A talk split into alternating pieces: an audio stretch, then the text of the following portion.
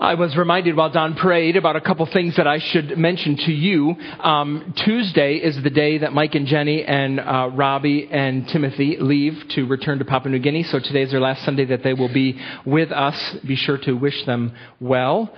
And uh, secondly, as he was praying for the Schertzer family, it would be good for us to remember uh, Steve and Barb Schertzer are here with us this morning, our outreach partners, who uh, normally at this time of the morning would be in Alabama at church, and uh, they're here in our church, and um, it's good to see them. Um, it is bittersweet circumstances under which we see them, but uh, we're glad to have them with us today. Tim Allen, the comedian Tim Allen, was interviewed a couple of years ago by uh, AARP, which tells you how old Tim Allen is. Uh, they asked uh, Tim Allen about his father. His father was killed tragically when Tim was 11 years old. His dad had been to a college football game. He was coming home, and a drunk driver swear, swerved into his lane, and there was an accident, and his father was killed. Uh, Tim Allen said, uh, It has been 50 years since that night, but it changed everything forever. He said, part of me still doesn't trust that everything will work out all right. I knew my father was dead, but I was never satisfied with why he was dead. I wanted answers that minute from God. Do you think this is funny? Do you think this is necessary? And I've had a tumultuous relationship with my creator ever since. I'm drawn to that phrase I have a tumultuous relationship with my Creator. I think that phrase would resonate with a lot of people. It resonates with those who've had some sort of experience. They've seen something, felt something, heard something, endured something that makes them ask questions, hard questions, good questions often. The Bible does not shy away from hard questions. In fact, one third of the New Testament was written to a man who had some significant questions, some concerns, maybe even uh, some doubts about what he had heard about Jesus Christ. He didn't have the same questions that Tim Allen has, uh, but they're equally important. They're disquieting questions. Today we're going to launch a, a, study of a portion of this question answering material in the New Testament. It's in a book that we call Acts. In the second century, it got its full official name, the Acts of the Apostles. It really should be called Some Acts of a Couple Apostles, but we'll let that go. And I want you to turn there with me this morning, if you would, to the book of Acts. Now, while you're doing that, uh, while you're turning there, uh, doing that, let me uh, issue my usual disclaimer when we start a series like this. This is especially important for those of you who are uh, visiting uh, with us. Uh, we normally, our normal practice is to walk systematically through books of the Bible. By my recollection, this is the 20th book of the Bible that I have taken you through, or this, we're starting here this 20th book this morning. And usually what I do when we start books is um, I start with an introduction like what you're going to hear this morning. It's going to be a li- little bit more information than inspiration inspiration, more of a, uh, a lecture than a sermon. My hope is to help you, to give you a few tools so that you can comfortably read this book and, and get a broad view of where it is situated in the Bible and the New Testament story. Uh, I want to lay out some ideas, some themes, uh, and structures that are going to guide us as we go. So let's begin here in Acts chapter 1, verse 1, where we find the identity of the questioner, the one with the um, uh, concerns. He says, In my former book, Theophilus, I wrote about all that Jesus began to do and to teach until the day he was taken up to heaven after giving instructions through the Holy Spirit to the apostles he had chosen. Now, immediately here, we have a problem. Actually, it's not really a problem. Uh, we just have a need for more information. What we discover in the first verse is there is a former book. This is a sequel. You have a sequel in your hands. Now, if you're new to the Bible, you, you might not know this, uh, but the book of Acts is the sequel to the book of Luke. Originally, they traveled around the Mediterranean Sea together. Uh, they were written together by the same author for the same purpose to the same person. And actually, together, these two books represent one third of the New Testament. Uh, when I take my children downtown to the library, I take them up to the children's section on the second floor, and there's a collection of books, the series books, all the books that are in series. Something has happened since they published children's books when I was a child. There was only one series when I was a child. It was by Laura Ingalls Wilder. But now there are 500 series of books. And the library very carefully puts them in one section, and they put a little red sticker on all of those books, all those series books, and they actually number them in that little sticker. They put one, two, three, four. Very handy for compulsive people like me. Because when I find a new series that I think my children might, might like to read, of course, what do I go find? Number one. Book number one. You have to start at the beginning. Thankfully, my children are not that concerned. It bothers me sometimes when they come home and they say, Yeah, I found this book. It's number three. number three? Why are you reading number three? Start with number one. You learn certain characters. You learn certain plots. Certain things will happen that you might need to know about later. You start with number one. I'm sorry, this morning we're starting with number two. Well, uh, to understand the book of Acts, so what I actually, actually want to do is to introduce it is I want to go back with you for a moment to the beginning of Luke. So flip back with me if you would. We're going to actually spend almost all of our time in Luke 1, 1 to 4, because Luke is volume number one of this two volume work. And in the first four verses of Luke chapter 1, Luke tells us why he wrote his book. So let's look at what it says here. Luke 1 verse 1. Many have undertaken, he says, to draw up an account of the things that have been fulfilled among us, just as they were handed down to us by those who from the first were eyewitnesses and servants of the word. With this in mind, since I myself have carefully investigated everything from the beginning, I too decided to write an orderly account for you, most excellent Theophilus, so that you may know the certainty of the things you have been taught. And verse 4 is the purpose statement. Here is why Luke and Acts exist. Theophilus has heard about Jesus and he believes. But he has some questions and he needs assurance. He needs certainty. We're going to talk about that word certainty uh, in, in a minute. But think with me just for a second about what this verse says about the author. We'll circle back to that in a minute too. But what does it say about the author? Two things this passage says. First, it tells us he was not an eyewitness to what had happened. He was not an eyewitness to uh, Jesus Christ. He did not see Christ in the flesh. Matthew did, John did, uh, but the author here did not. He, he was not an eyewitness, and because he was not an eyewitness, he did research. He says, I have carefully investigated everything. This is all we have in the book of Luke uh, about the author of this gospel. Um, is that he wasn't an eyewitness, but he was a researcher. He carefully investigated. It's interesting. Uh, in the book of Acts, the author will show up a little bit in sections that, that we call the we sections of, of Acts. Not we like, I'm going down a slide, we, but we as in plural, all of us, us guys um, uh, he, he apparently saw some of the things that were happening in Luke, uh, Acts, but he did not witness the things that were happening in Luke. This careful investigation. Think about here how, what this is telling us about how the Bible is put together. We believe that all scripture is inspired by God. It's given by inspiration. The Holy Spirit moved through uh, people so that they wrote God's words. But think about the varieties of ways that happen. There are times in the Bible where God said to a prophet, write this down. We just went through the book of Leviticus, didn't we? And in Leviticus, God says over and over again, Moses, write this down. And Moses writes. There are some times that, that the Holy Spirit works um, through the very careful thinking and imagination and uh, uh, processes, creative process of, of a person. Think of how Solomon composed Proverbs. He thought very carefully, he arranged them artistically, and the Holy Spirit was working through him. Here in the Gospel of Luke, the Holy Spirit is working through uh, this author so that he, his careful investigation and his ordered account comes and produces this book of Scripture. This is a researched book. Uh, we can tell, actually, as you read the book, that he talked to eyewitnesses. Probably he spent a good bit of time with Mary, the mother of our Lord. That's why in the beginning of Luke, so much of the story is told from Mary's perspective. Careful investigation and, and research. Now, we have here a few details about the recipient.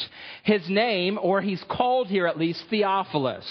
Uh, I don't know if that's his real name. Many people don't think it is.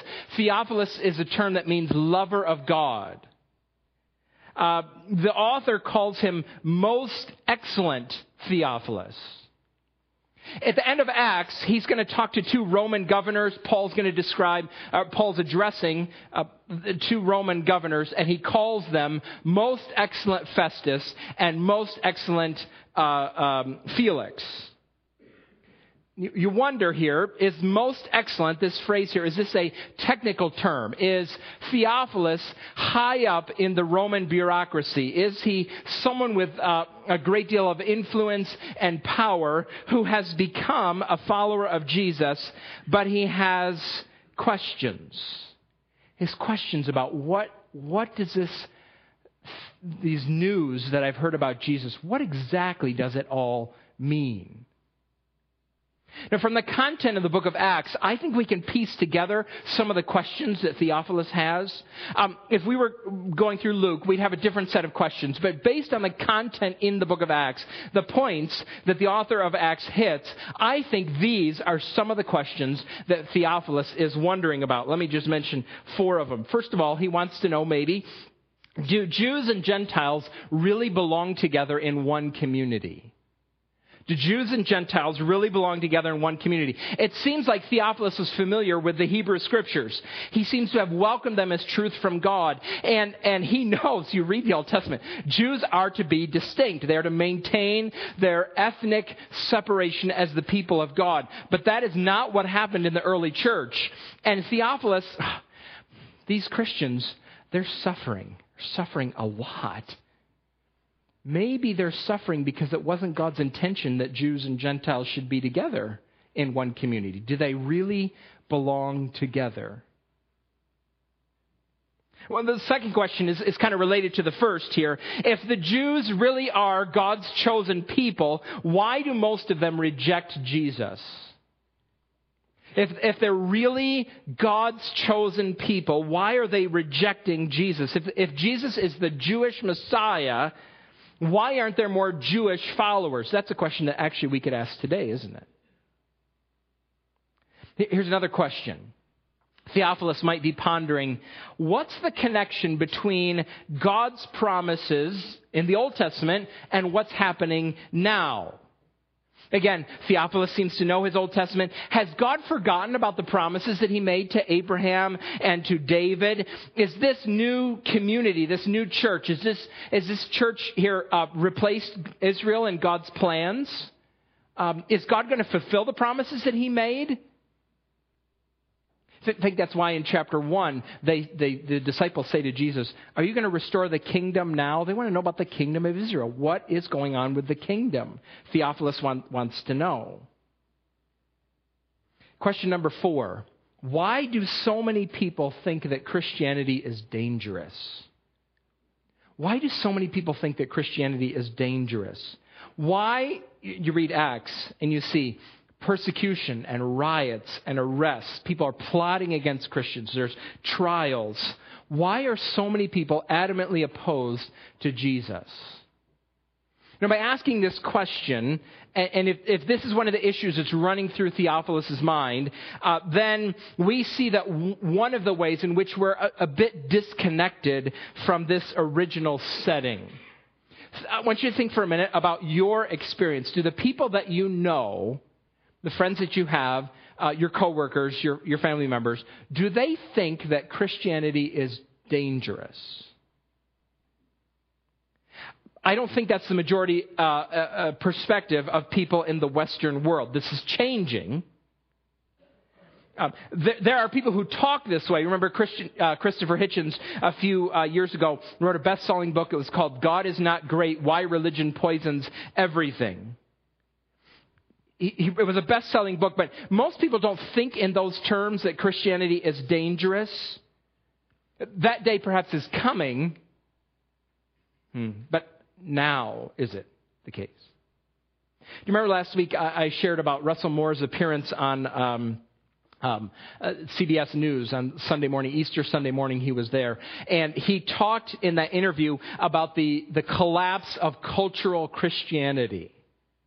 Uh, it used to be in order to be a good citizen, you had to be a member of a church or a synagogue. That was just part of being a good member of the community. And it didn't, it didn't matter really whether you believed, you just had to go. And that seems to be collapsing, uh, it seems to be, it is collapsing in our culture, this cultural Christianity. And Russell Moore says that one of the benefits of that is that followers of Christ who remain will have the freedom to be authentically strange in the world and uphold the authentically strange things that the Bible teaches. The authentically strange, for that you can read now, dangerous. Remember for, for, just a moment what these first witnesses of Jesus actually proclaimed about him. Jesus was a condemned criminal. He was executed by the Romans. If Theophilus really was a government official, Jesus was executed for treason by one of his fellow bureaucrats. How anxious do you think the sheriff of Lancaster County would be to follow, become a follower of a criminal who was imprisoned in uh, uh, Chester County Jail? Jesus was not from Rome. He hadn't been to the best schools. He was not from a pre- prestigious family. He was not taught by the greatest philosophers. He was from a broken country uh, an unsettled people who always seemed to be just one breath away from rebellion against Rome, the most stable and peaceful country or a peace establishing country that had ever existed on the planet. And Theophilus was a member of that country. And uh, Jesus' followers want you to join him in following him. How excited would you be if your daughter came home and said that she wanted to become a disciple of a man that had just been executed by uh, the state of Kansas, but uh, she believed he was risen from the dead? Would you be very excited about that? And all you hear about this new religion she comes home and says she's going to follow is that its leaders have been arrested and that every city they go to, uh, their message brings moral and religious and economic upheaval. Jesus' followers are a threat to the world that you know. How excited would you be if one of your children came home and said they wanted to follow somebody like that? I tried to think of a, of a, contemporary example of this. It's, it's difficult. This is my best effort, and it's not perfect. Uh, Lancaster County is, is relatively uh, conservative place. This is an example that would not work in a lot of places, uh, but I, I don't think I'm stretching it too much. If you do you're still welcome here, but just say conservative Lancaster County, most people didn't have a real high opinion, I don't think, of the Occupy movement you remember? Uh, they were, some of you are groaning. Okay, at least I'm in the right track, right? Okay. Um, so if you do, um, I'm trying to make a point. It's an imperfect illustration. God bless you. Okay. So anyway, um, what would happen if, if all of a sudden your, your, one of your children came home and said, I'm going to join the Occupy movement because I think they're right? You, you have questions, wouldn't you, about that?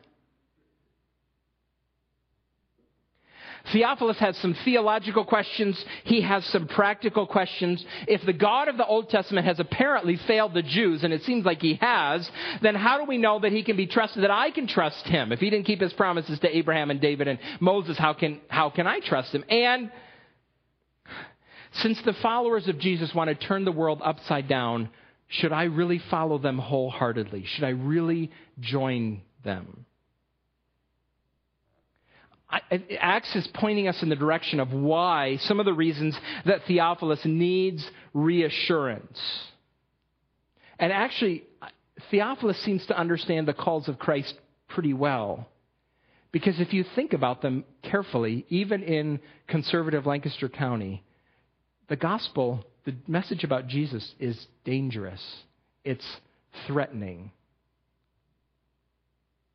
If, if, you're, if you're visiting with us, hopefully this morning you were given a, a little bag uh, by one of our ushers as you came in. They, um, you might have tried to sneak by, but they're, they're trained. So um, hopefully you, you, got one. In, inside there's this little booklet, and, and it's called Two Ways to Live. Jesus spoke it in terms of this there being two ways to live. There's two paths, two doors, two ways to live. You can live as if you are the master of your life, as if you have the freedom and the power and the wisdom to decide everything for your life. Or you can submit to God's ways. This is the way He designed life to be lived. Human beings have a perfect record of choosing their own way, but it doesn't work very well. Remember in the garden, Adam and Eve, there they were in the garden, and God said, Don't eat the fruit. that day was a, when, when they chose to eat, it was a lot more than about dinner. Adam and Eve were establishing their right to self determination, their independence. I'm going to define myself. I'm going to eat what I want. I don't care what you say. Adam and Eve chose their own way and they lost the blessings, the joy, the privileges of walking with God. You can have your own way. The problem is that's all you get. Your way. In John chapter 3 and 4, Jesus had some significant conversations with two very different people. In John 3, he spoke with a man whose, whose his way was the way of religion. I'm going to choose my own way. I'm going to follow the rules. And I'm going to make myself right by following the rules. And he didn't have a clue about what it means to have a real relationship with God. The other person Jesus spoke to was a woman who had married five different men. What was she looking for in all of those beds? A relationship that would make life better. Jesus challenges your competence to make your own life work. Jesus came to rescue you from your own way, and he invites you to follow him in his way. Ah, Do you see how Christianity is dangerous? He rescued you because the rebellion, uh, the consequences of this rebellion against God of choosing your own way are dire, death, eternal death, bearing the wrath of the righteous God. He bore that wrath on the cross when he died, and then he rose again. And, and turning to him by faith, we find life and forgiveness, the opportunity of following Christ closely, walking with him in his way. The gospel is dangerous because it is a threat to your right to self determination. It threatens your right to, to uh, determine your own life, to set out your own independence. Jesus, He always, if you've walked with Him for a long time, don't you know this? Jesus calls you constantly away from what you think will satisfy you, calls you away to something better, far better. Actually, one of the ways, I've said this before, I'm, I'm, sure, one of the ways that you can tell your relationship with Christ is real is by how much He turns your world upside down, by how much you feel that pull. And Theophilus wonders about this. Judging by the, the, shape of the book of Acts, those are some of the questions that Theophilus would wonder. Can I, can I mention just a couple briefly of questions that we have, maybe? Uh, they're not the same exactly as Theophilus's, but, but there are people who have same, the same questions. Uh, uh, there are similar questions, things that they need assurance or certainty about. Here, here's just two of them. Uh, we wonder first, is the Bible true? Can we trust what it says about God, about Jesus, what it means to be about uh, to be human? Can we trust what, what the Bible says about uh, salvation, about eternity? You can turn your television on at any time of day and find some so-called expert who will tell you why the Bible is not trustworthy or why you shouldn't listen to what it, what it says. We're going to talk about the historicity of Acts in, in just a couple of minutes. There's another, actually more pressing question, I think, in our culture than can we trust the Bible, uh, or is the Bible true? The, the more pressing question actually is, can we trust what the Bible says about sex? Can we trust what the Bible says about sex? I'm sorry if you don't want to write that word, I left that blank. so, um, more than sex really here. The issue is um, what's God's design for what it means to be male and, and female. And uh, the Bible encourages us to embrace manhood and, and womanhood as part of God's design. And the Bible says that sex is, is for marriage between a man and a woman. It doesn't matter whether you're heterosexual or homosexual, that sounds like an impossible standard. Can we really trust what the Bible says when it talks about sex? And so we need, as Luke 1 4 says, with Theophilus, we need certainty. And that word certainty is a translation of a wonderful little Greek word, asphalion. Asphalion. I learned a lot about this word by listening to a, a message that John Piper preached about these, these four verses certainty, asphalion. It's not just uh, intellectual certainty. It's not just knowing something up here. It is rock solid, stable confidence, stability, safety, steadfastness. It's used two other times in the New Testament. In Acts 5:23, it refers to a prison. We found the jail locked securely, securely locked. It was as- asphalion. And then it's used in 1 Thessalonians 5. False prophets are proclaiming, hey, there's peace, there's safety. That's the word, asphalion. There's security in the world. That's what false prophets are saying. Luke wants Theophilus to know these things with absolute certainty, to know them as settled, that they're confidence worthy truths. Piper refers to this as knowing things like you know mountains in distinction to knowing things like you know clouds. You look up and you see clouds. You know that they're there, but what a wind can just blow them away and they'll dissipate, be gone.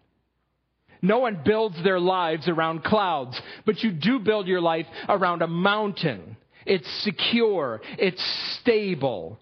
You, you, you build its certainty into your life. In Luke, the mountains, in the Gospel of Luke, the mountains are about Jesus, about his identity and his work. In Acts, the mountain truths are about the church and what the church is supposed to be doing in the world. In these books, there is the argument that the truth contained here about Jesus and his work is worth changing your life for. It's worth risking your life for. It's worth changing who you sleep with and why. It's worth changing how you spend your money. It's worth changing how you raise your kids. It's worth changing. Uh, it's worth sending your children and your grandchildren thousands of miles away from your home. It's that solid. It's worth doing that for. Certainty author of Luke, Theophilus, I want you to have this level of certainty. And that's why he wrote this book. Now, there, there's a few more uh, standard introductory items that I should just run through briefly. I want to discuss them. Then I want to talk about the historical reliability of, of the book. And then I just want to, for a mention, uh, as we finish, mention some themes and acts. So I have a number of things more to talk about. Let, us talk first about the author of, uh, circle back to the author. Uh, there have been no challengers to this from the beginning. People identified Luke as the author of this book. Luke is a shortened uh, form of a, a, um, a, Greek name, Lucius or Lucian, something like that, Lucilius. Um, and Paul in Colossians 4:14 calls this man the beloved doctor. Hmm. I won't take you there, but there has been some man who, who spent his life researching, trying to figure out which medical school, based on his vocabulary, which medical school Luke went to to get his medical training. That'll be next week's sermon, so it'll be fascinating. You'll love it. Um, now, the Gospels, we, we think about this, it doesn't say anywhere here, Luke. Um, uh, most of the Gospels, they're not written anonymously. Matthew, Mark, Luke, and John, their names are not in them, but they were not written anonymously. Everybody knew who wrote them, but they didn't put their names in them because Jesus is the main character. They don't want to detract from him at all. Tradition tells us that Luke was from Antioch, uh, a little bit north of Jerusalem. Uh, for a long time, the prevailing view was he was a Gentile. Some people are thinking maybe he was Jewish now. That's changing. He was an educated man because he was a doctor. Perhaps he was elite enough to do the sort of research that would call uh, for writing this book. He had to have money, time, and expertise enough to go around and talk to people and get them to tell them his stories and to have access to the official records so he could write this book. If that's the case, then both Theophilus and Luke are on a social sphere higher than most of the early Christians. It's interesting if you think about that. Luke is the one who talks most about the poor and the forgotten. That was not his class, but that's where his, his heart was. Now, uh, next here, the date of this book. Acts was probably written in the early 60s, um, maybe as early as 62 um, AD or AD 62. There's boundaries around this. Follow me for just a minute as we think about this here. Uh, can we pinpoint here where the Gospel of Luke was written? Um, Luke was, many people think that Mark was the first gospel and that Luke may have used Mark to write his gospel. So Luke had to come after Mark, and Acts has to come after Luke because Acts is the sequel. Makes sense, unless he's George Lucas writing Star Wars, but I don't think so. So Acts is number two, Luke comes before, and Mark comes in first. So it's after Mark sometimes, so that pushes the date this way a little bit. Then we wonder about the end of the book of Acts. Does the end of book end of book of Acts give us a date down down this way? At the end of Acts, in Acts chapter 28, which we'll get to in 2016 or so, in Acts 28, um, um, Lord willing. So uh, in Acts 28, Paul's in prison, and he hasn't been executed yet.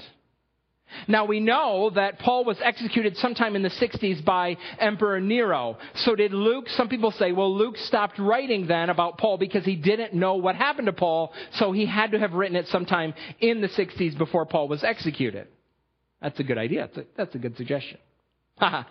Except there's people who come along and say, yeah, but, but Paul, Acts isn't a biography of Paul.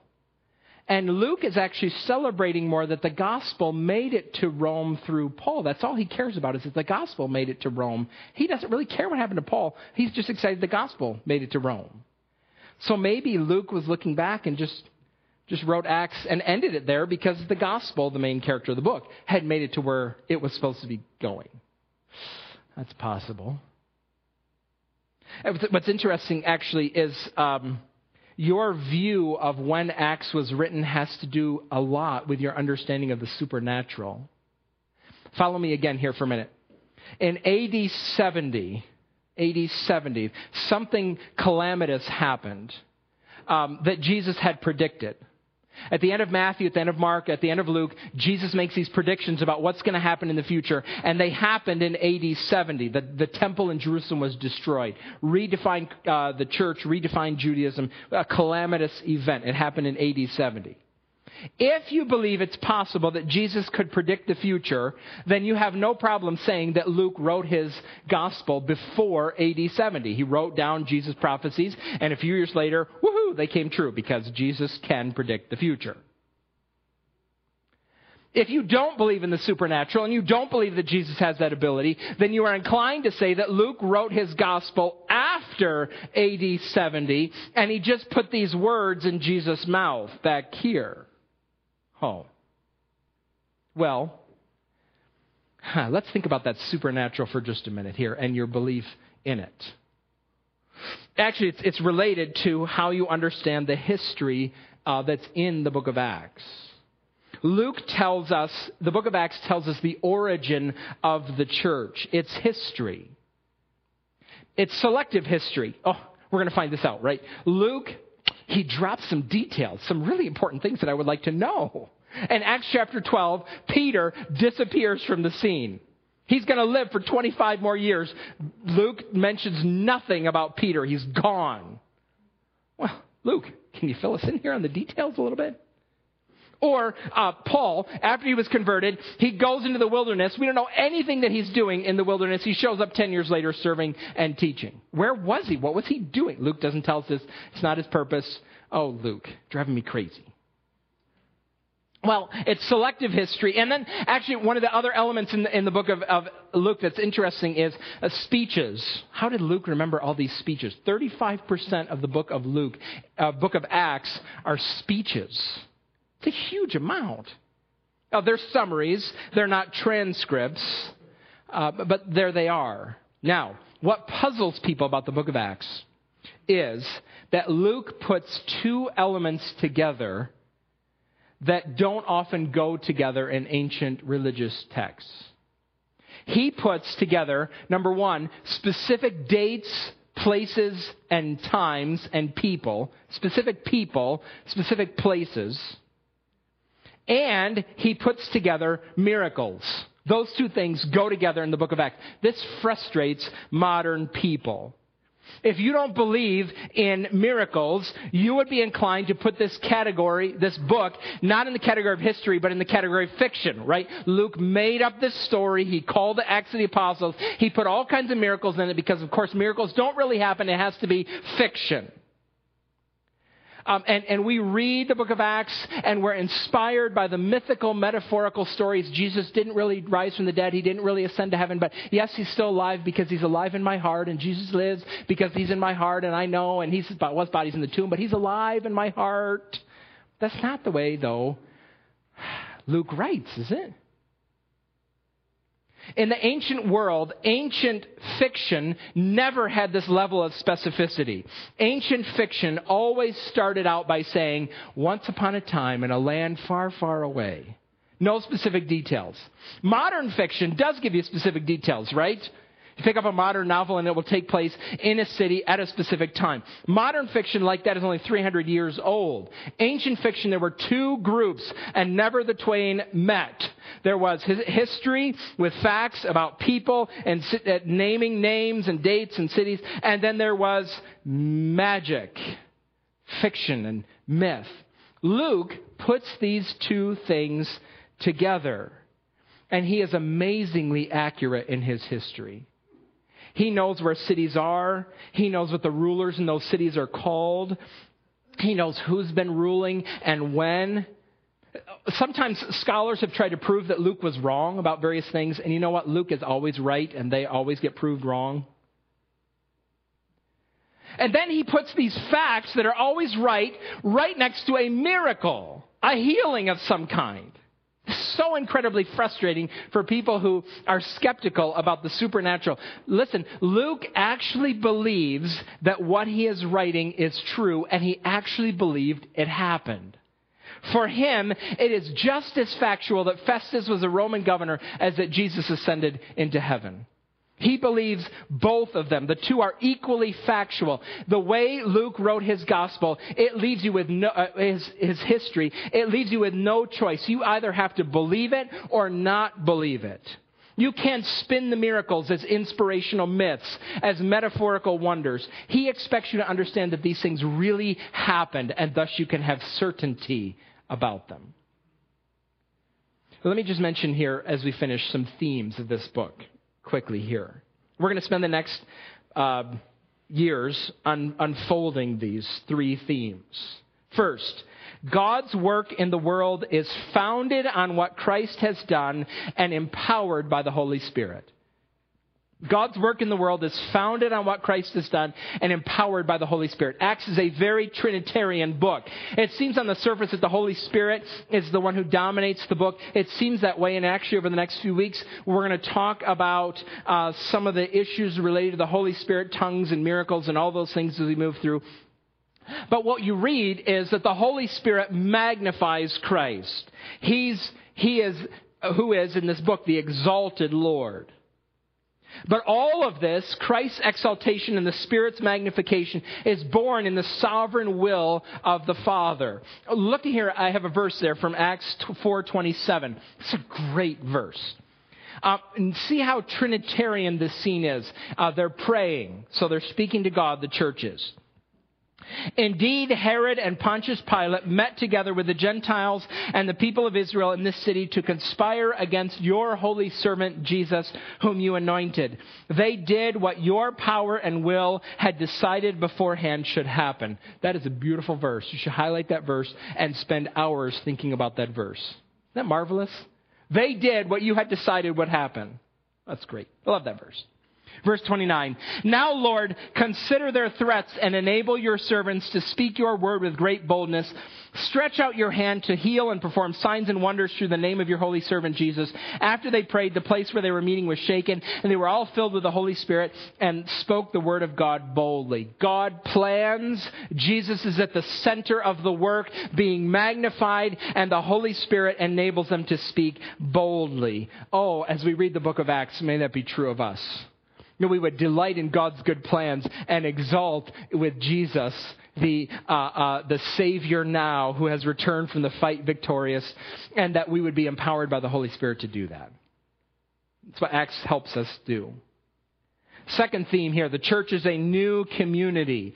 The church is a new community. There's this tension, we're going to feel it in the book, between Jewish Christians and Gentile Christians. And Luke wants to show us that God has kept his promises to the Jews, and it was always his intention to welcome the Gentiles into this new community. He shows it through the geography in the book. The gospel starts in Jerusalem, people believe it, it moves into Gentile areas, and it ends up in Rome. That's where the gospel ends up. Um, there's Jews and Gentiles together in the church. And as we talk about the tensions that they had, we'll learn some things about our own tensions and our own community and God's design for us. Now, the third theme here the church's mission is to testify to Jesus. Jesus commissions the disciples in Acts 1 8, and the rest of the book is the unfolding story of how they preached in Jerusalem and in Judea and the rest of the world, the uttermost parts of the world. And they proclaimed it at great cost. It hurt them a lot to tell people about Jesus. Why did they do it if it was so painful? They did it because they had good news to tell. Jesus Christ is risen from the dead have nothing better to tell you than that Jesus Christ rose from the dead. And that is worth suffering for.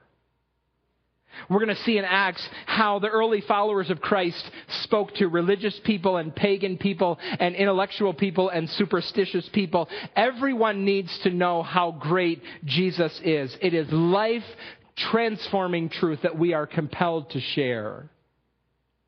And actually, that's the overflow of certainty, isn't it? Luke says to Theophilus, I want you to know the certainty of these things. And if you know them certainly, you will speak them. You, you will join in God's purpose of exalting his risen Son. Because we're certain, we speak, we testify, we witness. Let's pray, shall we?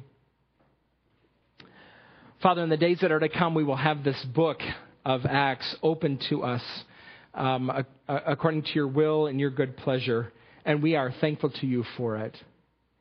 We are thankful that uh, for the opportunity we will have to see again the Lord Christ exalted in the lives of Peter and Paul, and our hope is that we would join in that glad exaltation. Oh Lord, would you lay before us the possibility and the promise of, of being involved in this great mission to tell people that Jesus Christ is risen from the dead? Would you open that possibility for us and unite us as a congregation in that great telling? Teach us, transform us, help us to study and think carefully in anticipation of, of this good book that is before us. Thank you for Luke and his willingness to be used uh, by you to uh, share these truths with us. Make us certain, rock solidly confident, we pray. We ask these things together in the name of Jesus, saying, Amen.